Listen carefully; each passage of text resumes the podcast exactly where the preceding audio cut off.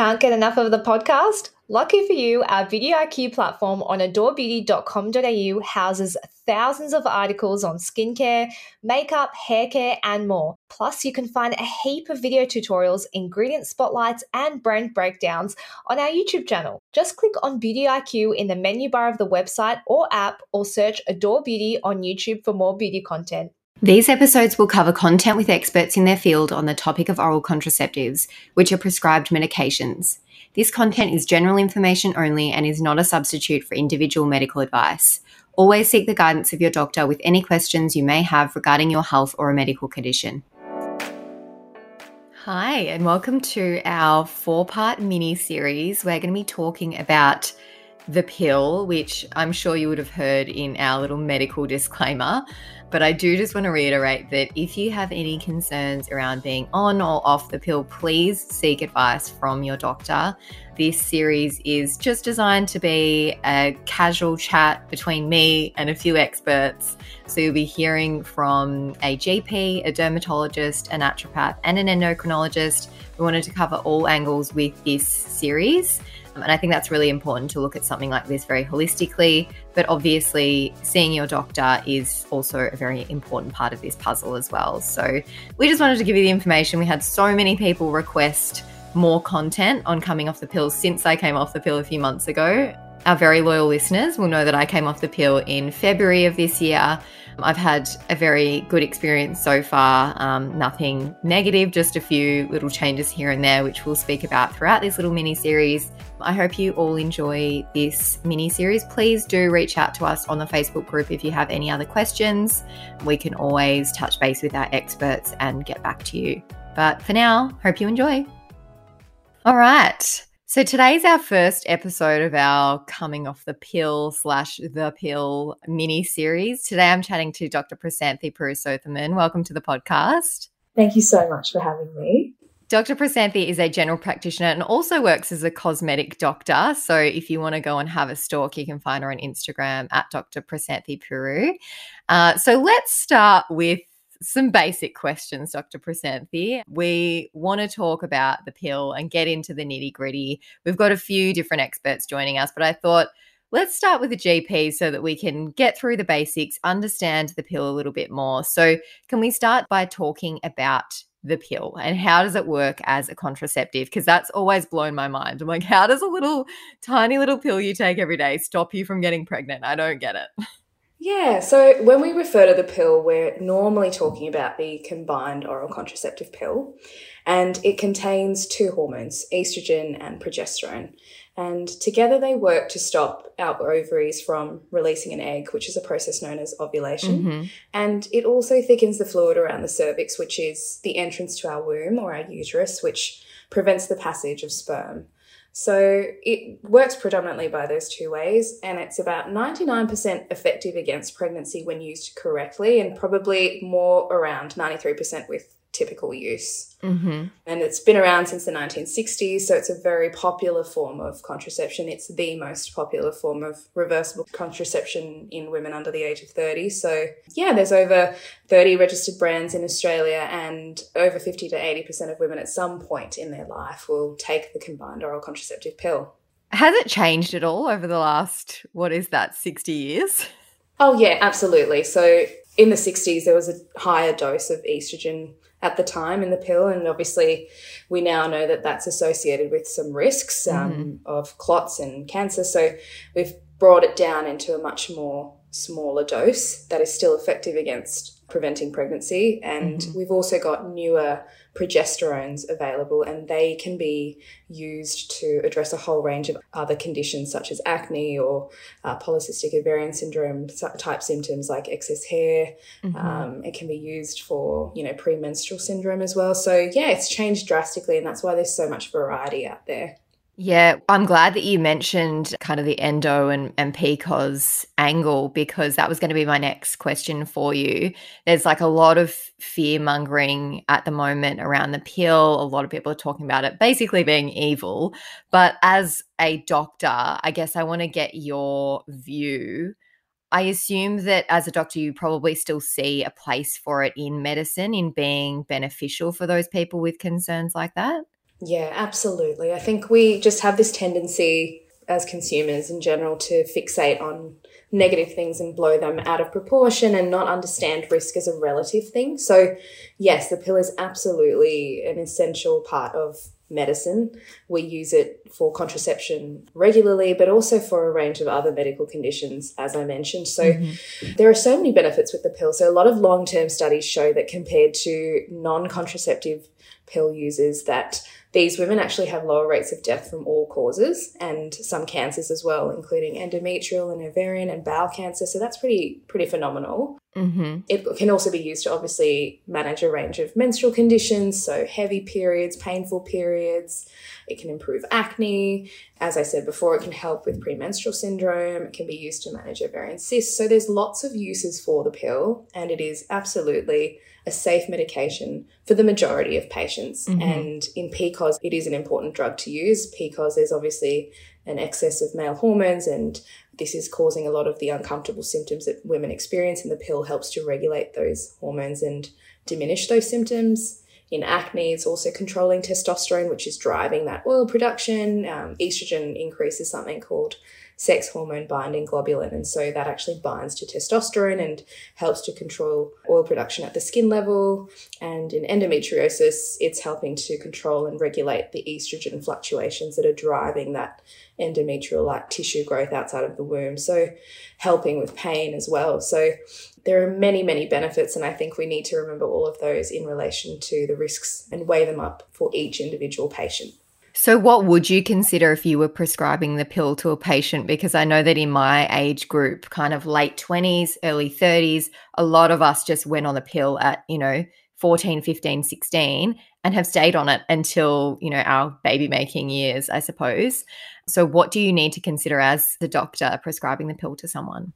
Yeah, it's a it's a bit of a shame. I think GPs these days, hopefully, I'd like to think are a little bit more comprehensive, and mm-hmm. I like to use the pill conversation as an opportunity to explore a whole bunch of things for women. So, firstly, are you using this for contraception alone or are you using this for some other benefits? So, if it is for contraception, you want to take a sexual health history, explore this patient's childbearing wishes, like are they planning to have kids in the next couple of years or they're not interested in having kids?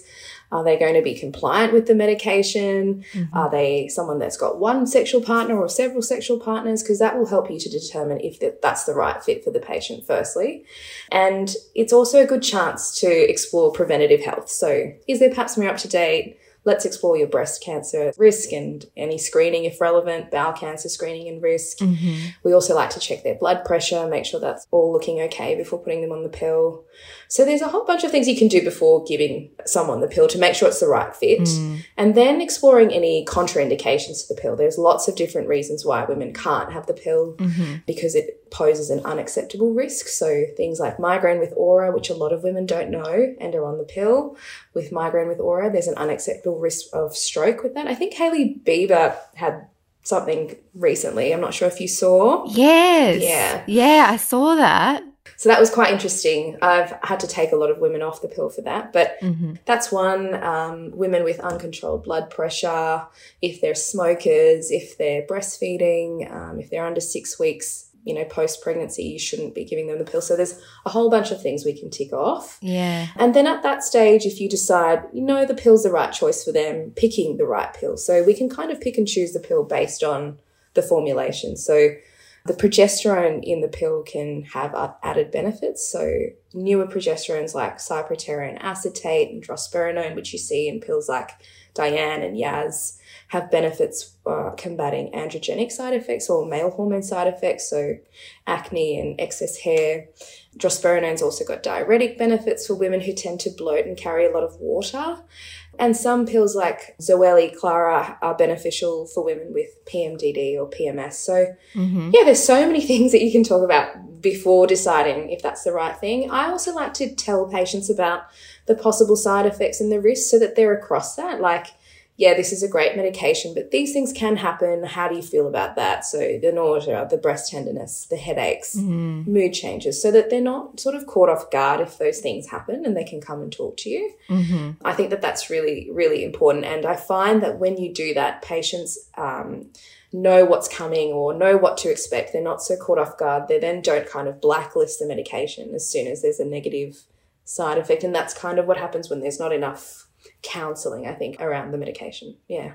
And since I've gone off it, a lot of people have said, like, oh, so what like contraception are you using? Which is so personal, by the way. But it's like, wow. if I'm posting about going off the pill, I can kind of expect that question. Yes. But I wanted to ask you what are the alternative non hormone forms of birth control for those that have gone off the pill or are wanting to go off the pill, but still want to use some kind of contraception? Yeah, look, some women don't tolerate hormonal contraception, and that's absolutely fine. Mm. You've got to think about permanent versus reversible. So, obviously, if you've done with your childbearing years or you're not interested in kids, sterilization or tying your tubes is the most definitive thing. It's really effective. Mhm. But for most of us, like you and I, something like a copper IUD is a great choice. Mhm. It's very effective against pregnancy, 99% effective. Then you have more of your barrier methods like condoms, diaphragms, Mhm. spermicides, but we don't like to push those for contraception alone because with typical use, that tends to drop down into the 80s and 70%. Mhm. So we really want to protect women against pregnancy, trying to get that into the, you know, one per 100 patients. But obviously, condoms have a place in terms of STI protection. Mhm. Then there's things like fertility based awareness um, method and withdrawal, which is not recommended. um, it's like Russian roulette, really. Yeah.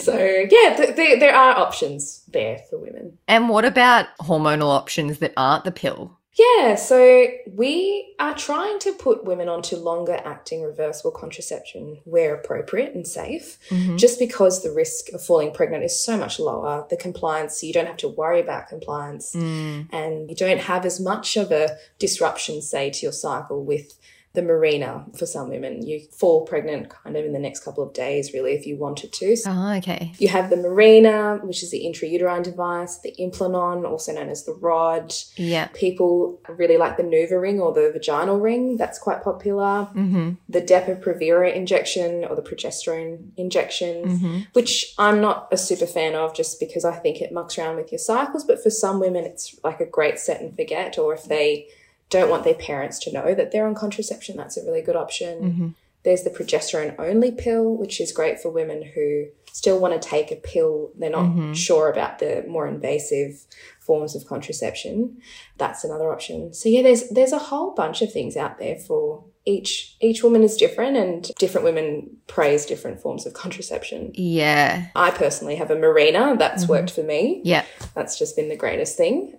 But I know women who hate the Mirena. So Mhm. it just really stresses the individual um, approach. Like every woman is different. And the importance of speaking to your GP or going to a GP that has a lot of experience in dealing with contraceptives. Yeah. Exactly. Trying not to fall subject to hearsay and like, oh, if your friends had a bad experience, obviously you validate that, but Mm. that doesn't mean that you're going to have a bad experience. Um, talk through those risks with your with your doctor and see mm-hmm. if that's possible for you, and just yeah, go in fully aware of what's coming. Now, back to the pill or coming off the pill.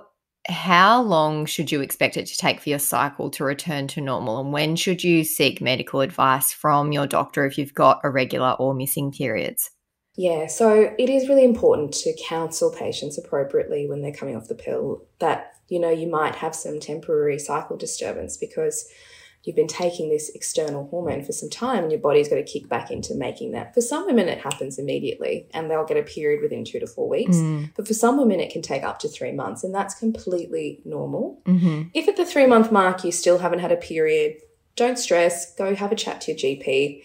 There's some condition called secondary amenorrhea or secondary causes for a lack of period that may have been masked whilst you're on the pill, such as polycystic ovarian syndrome, thyroid issues, raised prolactin, and we can determine that with some bloods and some investigations. Mm. If at the six month mark you've still not had your period and there's no real identifiable cause, there's something called post pill amenorrhea, so post pill lack of period. That is something that can be managed as well, but again, important to go see your doctor. They may refer you on to a gynecologist, but hmm all all manageable. But as I said, most women will revert within that three month period back into their normal cycle. I've had friends who um, who've come off the pill and just you know trying to have a baby. They're like, oh, it won't happen straight away, and they've all fallen pregnant in the first first month. Yeah. So yeah, it's like this idea around infertility and you know it's going to affect your capacity to fall pregnant. It's just not based in truth. So yeah, yeah, I was really concerned when I came off it because a really good friend of mine had not gotten her period back and had a lot of fertility issues. And it wasn't that I was coming off the pill to try and have a baby. Yes. But I just was really hoping that I would have, I guess, a very normal experience yeah. coming off it and get my period. And I was very, very lucky, got my period straight away. But I was thinking about her experience going, oh my God, if that happens to me, I'm going to be stressing out. Yeah. So I guess there is that group of people that have a negative experience, but then there's also a whole group of people that have a fine experience as well. Yeah. And I guess, you know, just remembering, I feel like we talk about our negative experiences generally more than our positive experiences. It's just the nature of the human condition. And so this negativity bias starts to happen. And yes, absolutely. It's just important to remember that. Yeah. Yeah. As I said, statistically speaking, it's actually more in the favor of return to normal periods. Yeah. Yeah. We're all individuals. exactly. Exactly. So, kind of on a similar note, does it matter how long you're on the pill for? And is there an age that we should come off it? There is no risk staying on the pill as long as you need to. And mm-hmm. really, the age you want to come off the pill is from 50 onwards. I personally mm-hmm. start to have that conversation with my patients from 40 onwards and looking at mm-hmm. alternative forms of contraception as they're going into the menopausal period to just help with those symptoms as well. So, mm-hmm. but it's only from 50 onwards that we really try to get women off the pill. Up until that point, there's absolutely no risk staying on the pill as long as you need to. The hormones don't accumulate in your body, they're obviously being excreted. And as I said before, mm-hmm. lots of evidence to show benefits for women who stay on the pill in terms of lower rates of death from any cause, which I think is not talked about enough. You're reducing your risk of that endometrial cancer, the ovarian cancer, and that's all all beneficial yeah. as well. Because I hear a lot of people saying, like, oh, yeah, I just wanted to go off the pill to have a bit of a break. Like, is there any reason why you would want to do that? Yeah. No. I mean, I think your body's probably like having the break whilst you're on yeah. the pill, you know? So, yeah, I think people think that there's something unnatural about it, but it isn't. There's no mm-hmm. harm done in not having a period. And actually, there's a lot of benefits for women in staying on the pill. Yeah. As opposed to risks. It's just that psychological thing of, oh, this is not natural. And I think people get really mm-hmm. mind boggled in that. Yeah.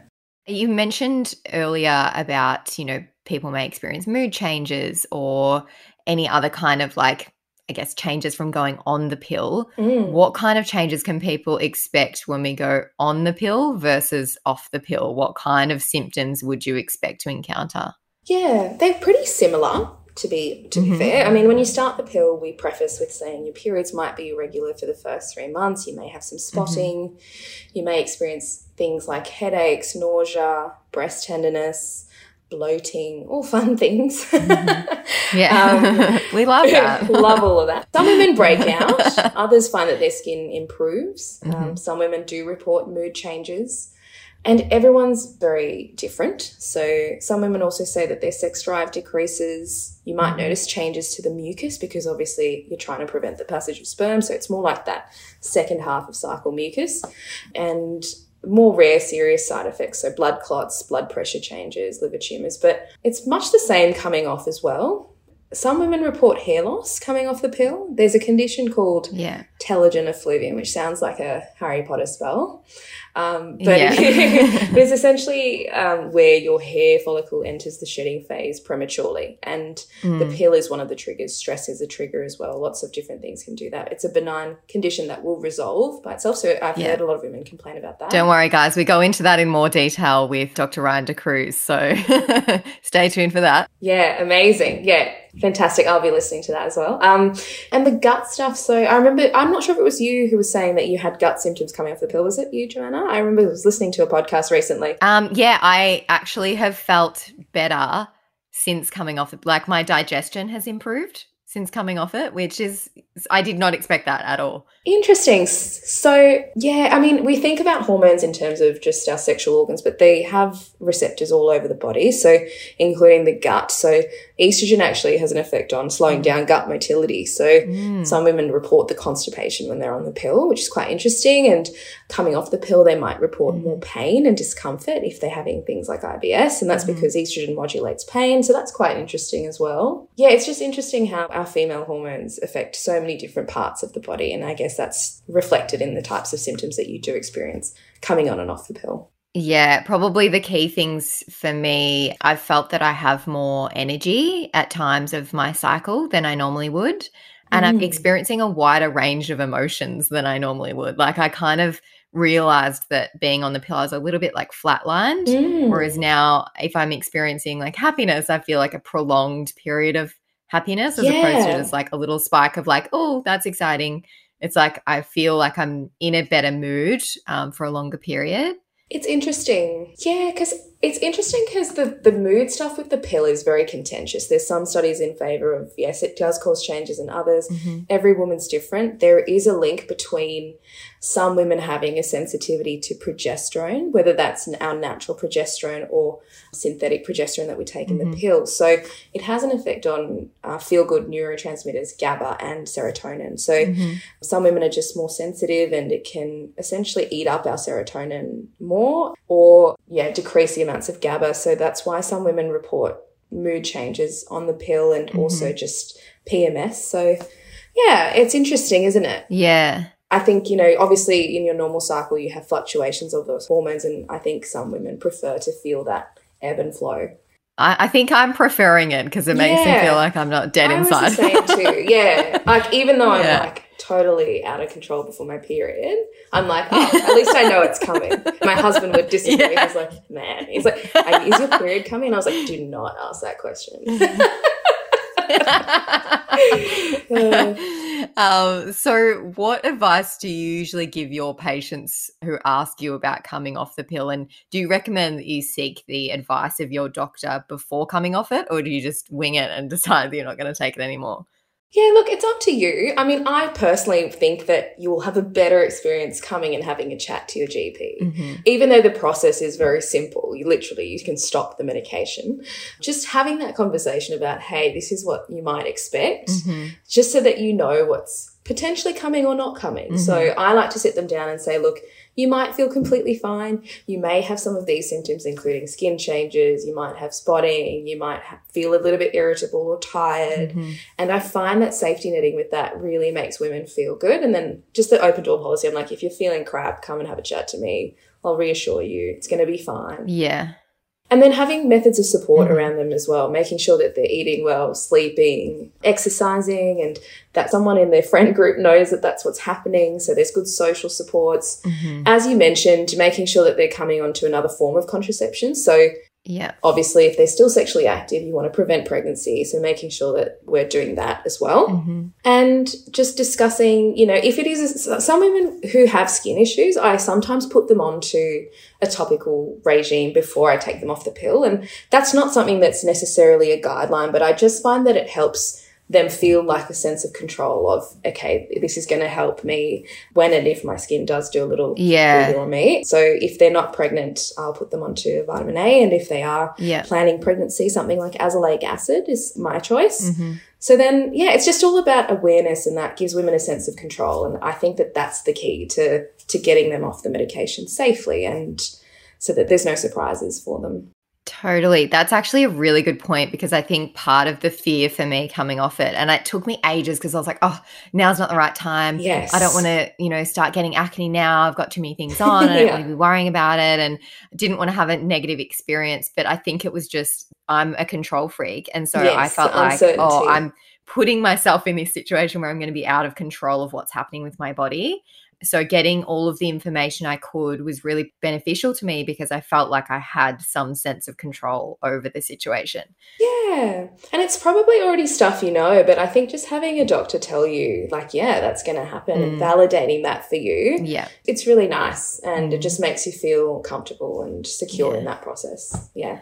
Great. Well, thank you so much for joining me today. It's been a pleasure to chat. I'm sure we'll get more questions that roll off this conversation. we'll touch base with you if we get more questions from our listeners. Absolutely. But thank you so much for sharing all of your knowledge with us. Thanks for having me, Joanna. Pleasure. Thanks everyone for joining us today.